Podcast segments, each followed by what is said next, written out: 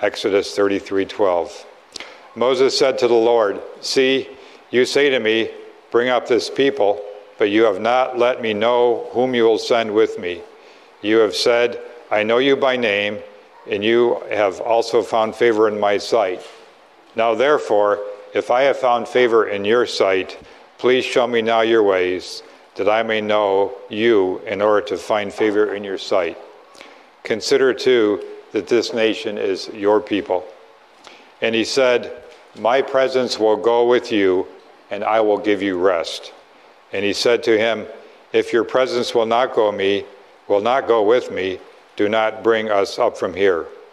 For how shall it be known that I have found favor in your sight, I and your people? Is it not your going with us, so that we are distinct, I and your people, from every other people on the face of the earth?"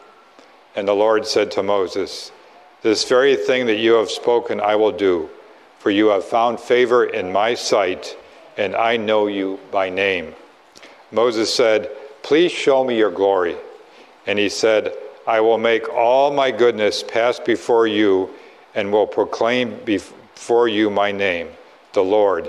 And I will be gracious to whom I will be gracious, and I will show mercy on whom I will show mercy. The grass withers and the flower fades, but the word of our God will stand forever." Please open in your Bibles to Galatians chapter four. If you're using the black pew Bibles in front of you, you can find our scripture passage for this morning on page nine seventy-four, nine seventy-four, Galatians chapter four. Now, it's been a few weeks since we've been reading the book of Galatians together, so before we read this passage, I want to do just a little bit of a recap to where we've been. Throughout the entire book of Galatians, the Apostle Paul has been arguing vigorously against false teachers that are in the church in the Roman province of Galatia. That's why it's called the Galatians. He wrote to the Galatian churches. And what apparently is, as we've read throughout this book so far, the false teachers in Galatia have been uh, have been teaching, claiming that faith in Christ is not enough for full inclusion within God's people. In order to be fully saved, you needed to trust in Christ, but then you also needed to add on to that other remnants of the Old Testament law, Jewish Jewish social customs, things like circumcision and uh, observing, as we'll hear today, observing particular days and times in the calendar. Uh, in essence, if we were to sort of sum up their teaching, we would we would say that like this: that salvation equals faith plus works. Salvation equals faith plus works. And Paul says very clearly, this is a false gospel. Faith plus works equals salvation. It's a, it's a false gospel. The real gospel, Paul claims, or Paul teaches, is that salvation comes through faith in Christ alone. Faith in Jesus is enough for you to be completely, fully saved. Now, previously, throughout the book of Galatians, Paul has argued something like this: you need Christ. You need Christ because you're totally unable to save yourself. You need Christ because the law is totally unable to save you in and of itself through your own works. You need Christ. Now, today, as we get into chapter four, reading verses one through eleven, Paul's going to pivot a little bit from that central argument, and he's going to change his tack a little bit. So instead of saying you need Christ, Paul tells us today, look, you have Christ. You have Christ. And so why would you turn away from that? The goal of this passage is to show us the glories of Jesus so that legalism seems ridiculous in comparison. Paul is basically saying, look how amazing Jesus is. Don't turn away from that. Don't go the wrong way, because going the wrong way is costly. My friend Link discovered that the hard way. One Christmas break, we were all in college. We came home, and it was near the end of the break, and so uh, all of my friends got together for one sort of last hurrah before we all headed back our separate ways to school. We all gathered, but my, my friend Link had to go back to Birmingham early. He needed to be there the next morning early for, for something, and so He was going to head out after dinner. Uh, we had planned on dinner and a movie, but he needed to leave early so that he could drive down that evening. So we ate for dinner. Uh, we said goodbye to him, and then he drove off. We reconvened at my friend's house, started watching this movie. Now, imagine our great surprise when maybe halfway through this movie, at least a few hours later, Link walks right back through the door. We were all confused. What happened? You drove away. We, we had said goodbye to you already. What, what's going on? Well, here's what had happened. Link had driven halfway to Birmingham. And then he pulled off to get gas. And he wasn't paying full attention to what he was doing. And then when he got back on the interstate, you can see where this is going, he, he went the wrong way. He went the wrong way on the interstate. And so he was driving, instead of driving towards his destination, he was driving back to Huntsville, and he didn't realize it until just a few miles outside of the city limits. And by that point in time, it was too late. Going the wrong way is, is a terrible thing. He was so frustrated, and, and we can understand why. He had lost tons of time. He was going to have to wake up super early the next morning to try and make it on time for his appointment. He was probably going to be late anyway, and he had wasted gallons of gas all for nothing. Have you ever done anything like that? Have you ever taken the wrong exit off the interstate? And it cost you all kinds of valuable time because you were going the wrong direction. Or maybe you were driving somewhere and you just got on autopilot. And so you find yourself all of a sudden at home instead of at the store where you're going, or, or work, or the gym, wherever you were driving to. Or maybe you were a passenger in one of these vehicles. A, a parent or a friend was driving you, and then you had to endure the frustration of an extra long trip. Going the wrong way by mistake is terrible. There's no way you would do it on purpose. And that's the point of this text. Salvation is so glorious that when you, when you look at it the proper way and let it get into your heart, there is no way that you would want to choose legalism. It is a bad choice to go the wrong way. And so, friends, with that in, in our minds and hearts, let's hear now what Paul has to say to us this morning. This is Galatians chapter four, verses one through eleven, God's holy word for us this morning. I mean that the heir, as long as he is a child, is no different from a slave, though he is the owner of everything. But he is under guardians and managers until the date set by his father. In the same way, we also, when we were children, were enslaved to the elementary principles of the world.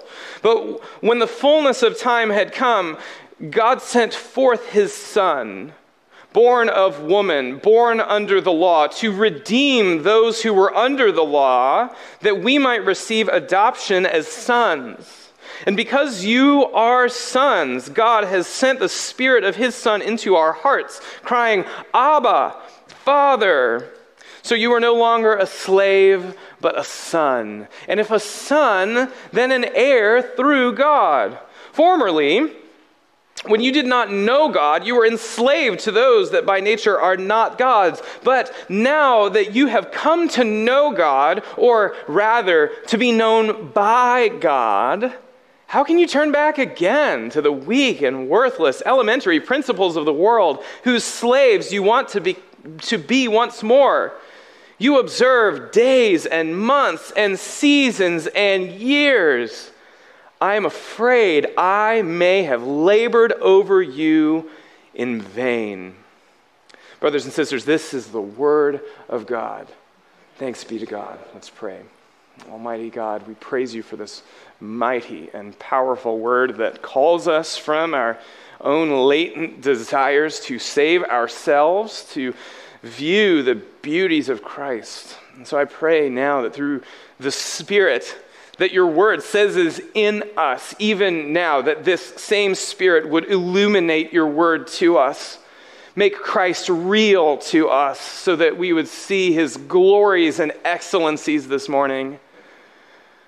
Help us by this wonderful portrayal of the glories of our salvation in Christ. Help that to wean our hearts off of the ways that we would seek salvation through other means, give us this grace through the Spirit. Now we pray in the name of Christ. Amen. Well, as I said, this passage has a little bit different of a flow than before. In previous texts, the, the, the goal was to drive us to Christ by showing us our own profound insufficiencies. But this text, the, the goal of this text is to woo us to Christ by showing us how much better Jesus is than works righteousness. As we unpack this fantastic message of salvation this morning, we're going to ask three questions. Here are the three questions we're going to use to mine the riches of this passage. First, what does Christ offer us? Second, why would we turn away from that? Third, how can we stay the course? What does Christ offer us? Why would we turn away from that? And how can we stay the course?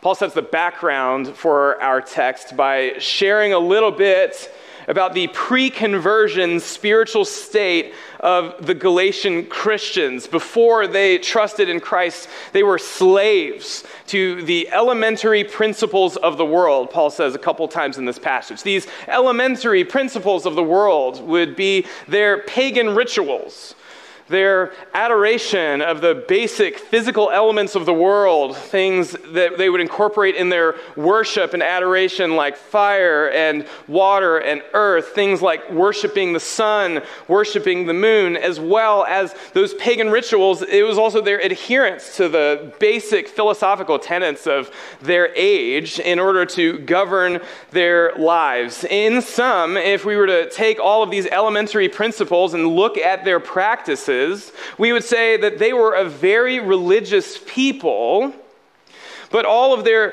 religious activity did not benefit them one bit. Their religious efforts gave them nothing. And if we were to go back and look at the Roman pagan world that they were a part of, we would see that that's true. The sacrifices that they did, they were very elaborate sacrifices. Religion permeated the Roman Empire, but what came with those religious efforts was not certainty or confidence or even love. Uh, all that came was more work. The religions of that day, the pagan efforts that they were doing didn't give them any certainty that they were saved. No one in the Roman Empire was convinced that the gods even cared about them. And so no matter how hard they tried, even the most devout, they, they had no certainty of their salvation. Now, compared to that, with a lot of religious work and very little certainty, what does Jesus offer us? What does Christ give us according to this passage? Well, first, Jesus gives us a new identity. Jesus gives us a new identity. Verses four and five, when the fullness of time had come, God sent forth his Son, born of woman, born under the law, to redeem those who were under the law, so that we might receive adoption as sons. This is our new identity in Christ. We are now adopted sons and daughters of God. In the Roman Empire, adoption had profound implications for a person's identity. It was like an entire reboot to that person's life and concept and status of, of themselves. The adoptive family would pay a large sum of money to redeem the individual from the previous family. That was the language they used. Paul's using that same language in our text. They would redeem the person, bring them into the new family, and with that redemption price, the adoptive Adoption would take place, and that person's entire world was new. They received completely the entire full social, uh, financial, and uh, and cultural standing of that per- of that that entire family. Any previous debts would have been completely wiped away. All of the previous social connections would have been removed and new ones established. They would have enjoyed new financial status and different cultural clout. If you were adopted in the Roman Empire, your entire identity changed. And Paul is comparing that to what is happening now in Christ. In Christ, God has adopted us. Unlike the elementary principles of the world that were completely powerless to actually make some sort of spiritual change, Jesus himself has actually redeemed us. He actually was fully qualified to make that adoption take place. Jesus was fully divine. Paul says that he was he he was the, the Son of God. God sent forth his Son, which implies that Jesus was pre-existent. He was fully divine, sent by God the Father to execute this divine mission of redemption. He, he was fully divine, but he was also fully human. Paul says that he was born of woman. It means that he was he was indeed fully God and yet fully human, and he was born under the law. Meaning that in his birth, he was subject to all of God's righteous commands. And, and he, he emerged from being subject to all of God's righteous commands completely sinless. He was completely perfect. And so he and he alone could fully pay our redemption fee to bring us into God's family. And he, he did this through the cross. And so now, through the sacrifice of Christ to pay for us, to adopt us into God's family, all of our debts are wiped out. We don't owe anything anymore to the Lord. Uh, we owe him obedience, of course, but our guilt, the debt that we were in, it, it's gone. Jesus paid for that. We're now in God's family. He's now given us this new legal status. He's given us a new spiritual standing. And we confessed it earlier in the worship service. What is adoption? It means that we're received as sons of God and have a right to all the privileges of that standing. Your core identity is that you are a son or a daughter of God. And that new identity then comes with a new intimacy. Jesus gives us a new intimacy with God. In the Roman Empire, intimacy with God was unthinkable. You, you, you would have no, no shot at actually being friends with God, actually being in a, a deep and tender relationship with the gods that you were trying to earn favor with through all of your sacrifices. But hear what Paul says in verse six, because you are sons, God has sent the Spirit of his Son into our hearts, crying, Abba, Father. It is hard to overstate the quality of the intimacy that we now have with God. The Spirit of God, the Holy Spirit, the third person of the Trinity, if we speak theologically, is in our hearts. Paul calls this the Spirit of Christ. So the Spirit of Jesus, the beloved Son of God, now resides in our hearts. Jesus is literally dwelling in us. And what is he doing in us? He's teaching us how to speak to God, his Father. The Spirit of God is in us, moving us, giving us the confidence to cry out, Abba, Father. Abba, Father, that's the words that Jesus used when he was in extreme trial, when he needed the presence of his Father to be with him in the Garden of Gethsemane. He cried out to his heavenly Father, Abba, Father. And now the, the exact same language is in this passage. The Holy Spirit is teaching us to call upon God in our moments of need exactly the same way that Jesus himself called upon his own Father. Abba is a word that, that communicates extreme tenderness and the bonds of family, affection, and intimacy. God wants us to call on him like that. He invites us to use those, those very words. So it's like Jesus is in our hearts saying, this is how you can speak to God now. This is how you can speak to your heavenly Father because you are one of his kids now. And that is why Paul says that the biggest change that came upon us in our conversion is not that we know God, but that God now knows us. Verse nine, but now that you have come to know God, or rather to be known by God. That's the truly astounding thing when it comes to salvation, that we are known by God. It's an unimaginable privilege to be known by God. Think back to what we just heard in Exodus thirty-three. If God knows us, then God is for us. He's aware of our needs. He's aware of our deep desires, and his posture towards us is to bless us. Friends, that is true of you.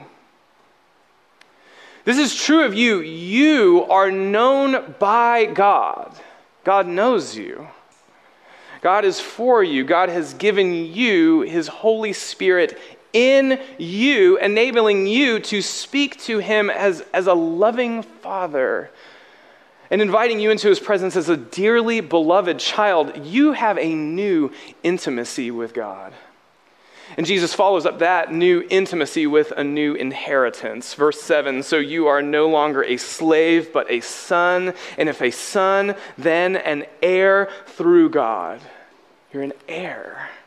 And we're dealing with a vast sum of wealth. Being an heir, knowing who's on that final will and testament, it is a big deal. It's the stuff of drama.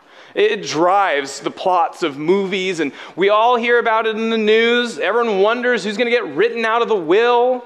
Everyone's wondering who's the heir apparent for this huge corporation or this massive family. Now, there are a lot of promises in the Bible. There are a lot of promises about life and health and peace and abundance of thrones and glory and power. And so we're going to wonder, who is going to inherit all of that? Who is the heir to the heavenly kingdom? According to the scriptures, it's you. It's you. You are an heir to God's heavenly kingdom. You are written into God's testament. You're going to inherit all of these blessings in Christ. Dear brothers and sisters, you are fabulously rich. Listen to what Paul says in verse one. I mean that an heir, as long as he a child, is no different from a slave, though he is the owner of everything. The owner of, of everything. When we were in Saint Louis, we were friends with a, a person who was in a very long-standing and successful family business. This business had been in in, uh, in operation for multiple generations. It was highly successful, and therefore it had grown quite wealthy and had a lot of assets, as well as just the, the actual functioning of the business. For instance, the uh, the the business owned uh, some of the best seats in the Cardinals Stadium. Uh, and and they, they were fantastic, and they were at this guy's disposal because the company owned them, but he owned the company. He was the owner of everything. Everything that the company had was his. The heir is the owner of everything. And that's true of you. You, all of the glory of God's kingdom is yours. Even now, it's, it's like Paul says in First Corinthians chapter three, all things are yours. Whether Paul or Apollos or Cephas or the world or life or death or the present or the future, all are yours. And you are Christ's, and Christ is God's. That's astounding news for people who were used to being ignored by their deity, unsure of their salvation, no matter how hard they worked. Imagine it. They were in bondage. Paul calls it spiritual slavery. They were shackled to a system that demanded everything but gave nothing. They owed a debt, an extreme debt, but they could not work it off. But then the Son of God came to them, paid their debt with his life, broke their chains, brought them into God's family, said, "Call God your Father," and then gave them the riches of the kingdom. Could you put a price on that?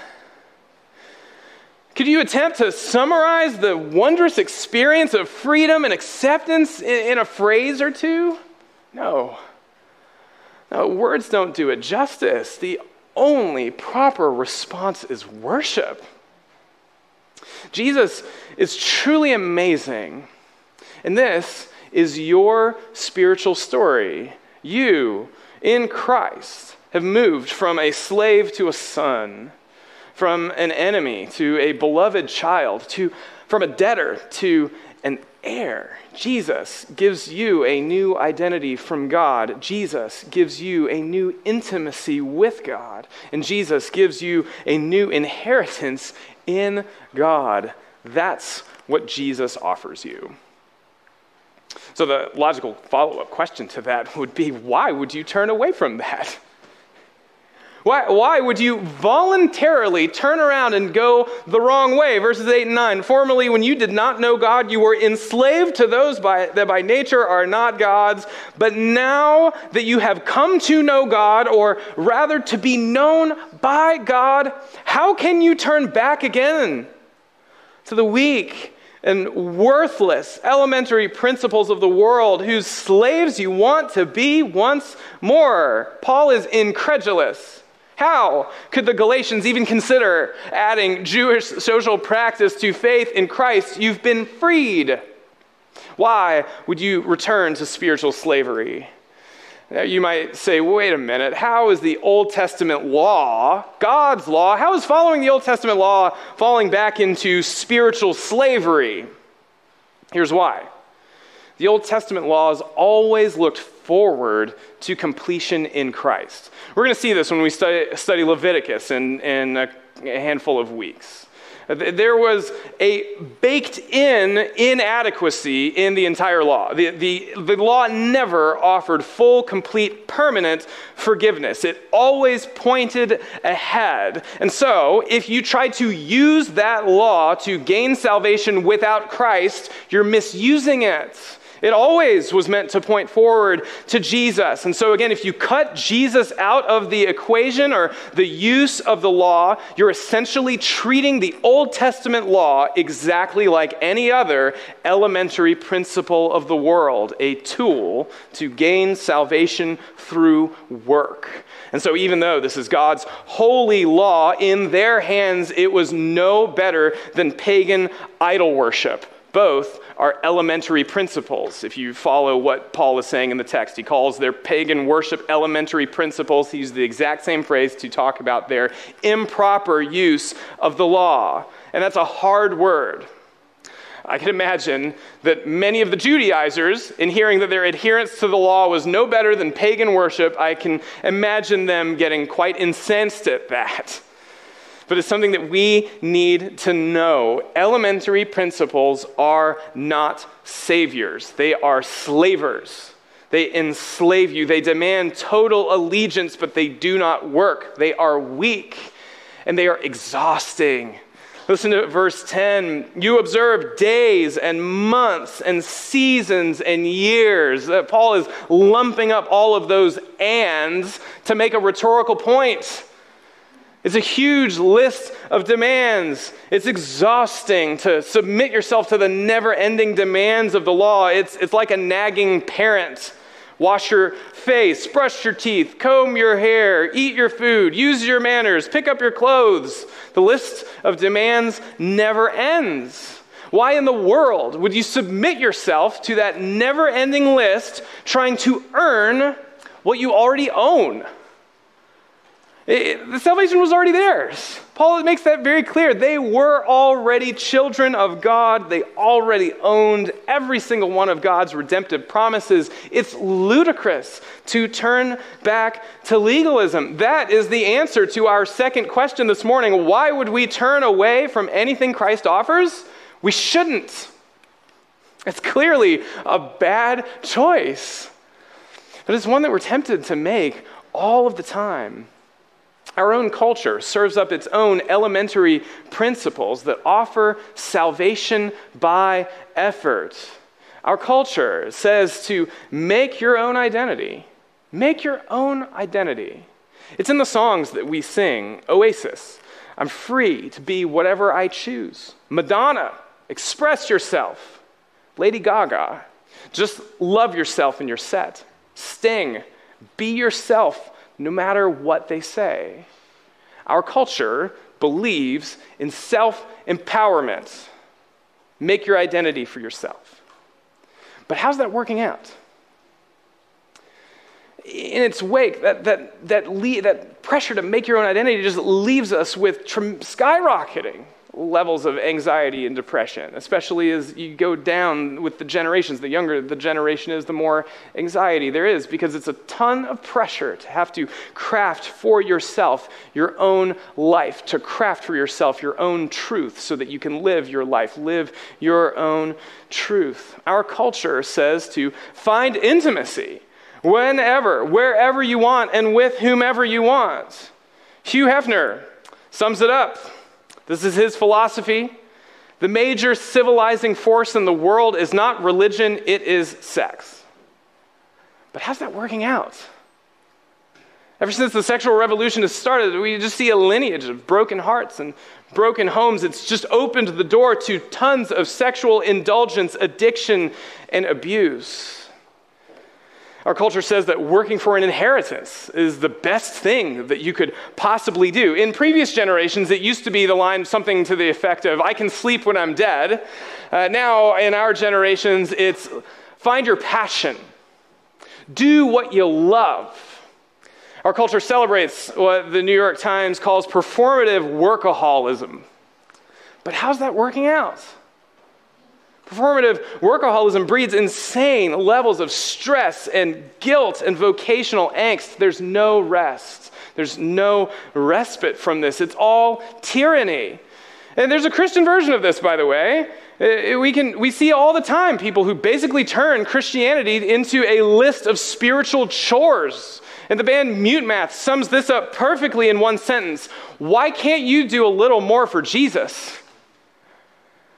Why can't you just do a little more for Jesus? But how is that working out? The writer David Zahl nails it when he says that churches who adopt that philosophy have stirred up a legion of burnouts. Friends, these elementary principles don't work. They only harm us. Salvation by effort is the wrong way to go. Jesus is better. It's like Martin Luther says, the law says do this and it is never done. Grace says believe in this and everything is done already. Grace is better. And that leads us to our final question. How can we stay the course? How can we stay on this road of grace? I think the answer is in verse eleven. I am afraid I may have labored over you in vain. What was Paul working so hard for? If legalism wasn't the goal of his labor, what was? He tells us in Colossians one, God wanted to make known among the Gentiles the glorious wealth of this mystery, which is Christ in you, the hope of glory. Him we proclaim, warning and teaching everyone with all wisdom, so that we may present everyone mature in Christ. I labor for this. So what was Paul laboring for? A church that was firmly rooted in Christ, where everyone was maturing in Christ, clinging to the glorious mystery of Christ in us. How can we stay the course? Keep your eyes fixed on Christ, the hope of glory. Keep your heart tethered to the mouth-watering, luscious, delicious, amazing, attractive salvation that we have in Jesus alone. That's how you stay the course. You fall in love with Jesus, fall so in love with Jesus that it would be ridiculous to turn to anybody or anything else for salvation. And so how can we do that? How can we fall in love with Jesus so that it pushes out the desire for anything else? There are two Puritan writers who can help us with this this morning, Thomas Chalmers and John Owen. Thomas Chalmers said that the only way for us to rid our hearts of sinful love is to replace that sinful love with a better love. He, he writes, we know of no other way to keep the love of the world out of our hearts than to keep in our hearts the love of God. We need to fill our hearts with the love of Jesus. And John Owen tells us how to do that. He says that we need to practice the spiritual, intense fixation of the mind, contemplating God and Christ until the soul is swallowed up in admiration and delight. So the only way to purge our hearts of sinful love is to fill them with godly love. And the only way to fill our hearts with godly love is to intensely focus on Jesus until we experience, tangibly experience, delight. That's, that's how we can, we can go about this. We, we can call this, in the, the Christian tradition calls it contemplative prayer. Contemplative prayer, intentionally focusing your mind on the truths of the gospel until your affections change.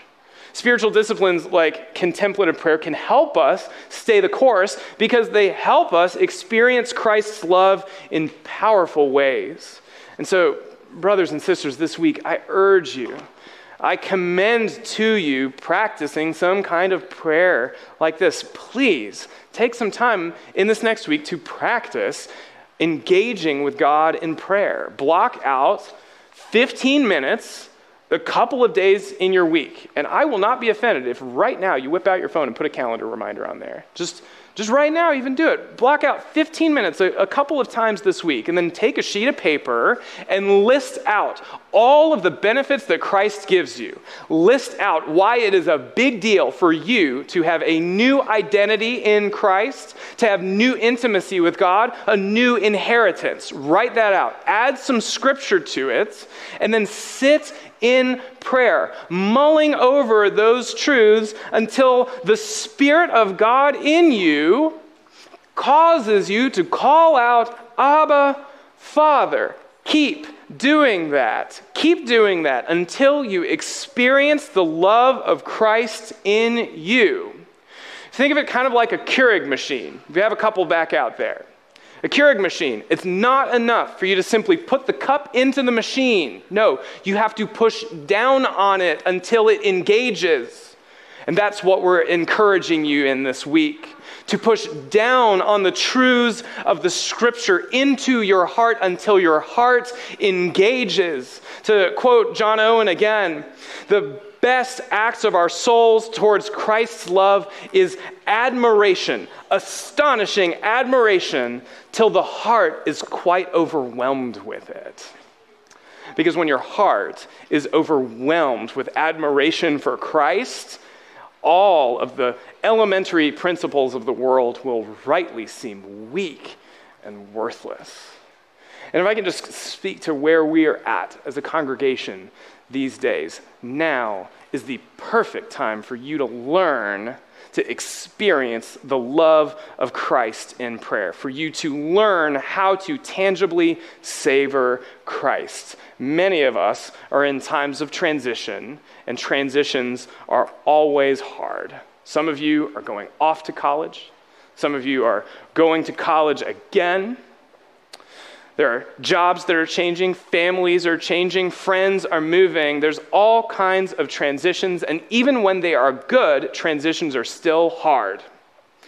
Anytime you're in a transition, you feel unstable, and whenever we feel unstable, we tend to reach out to things that are not going to help us. And so how are we going to stay the course as the people of God in times of transition? Learn to love Jesus. Remember that you are no longer a slave, but a son. And if a son, then an heir through God. You have Jesus. You do not need anything else. So don't turn away from him. Don't go the wrong way, because nothing else will satisfy you the way that Jesus does. Let's pray. Almighty God, Heavenly Father, Abba, dear Father, we thank you that you have adopted us. Miserable sinners though we were, you have brought us into your family, clothed us in Christ, and called us beloved children. We pray that that would sink into our hearts, that you would give us wisdom and insight to, and tenacity, commitment to intensely press those truths into our hearts until our hearts engage. Root out all self-love, root out all of the ways that the world has tempted us to craft an identity for ourselves, to find intimacy wherever we want, to work, work, work for an inheritance when you have given us one. Lord, let your grace woo us again and help us to love Jesus with all of our heart and soul and mind and strength. We pray all of this in Jesus' own name. Amen.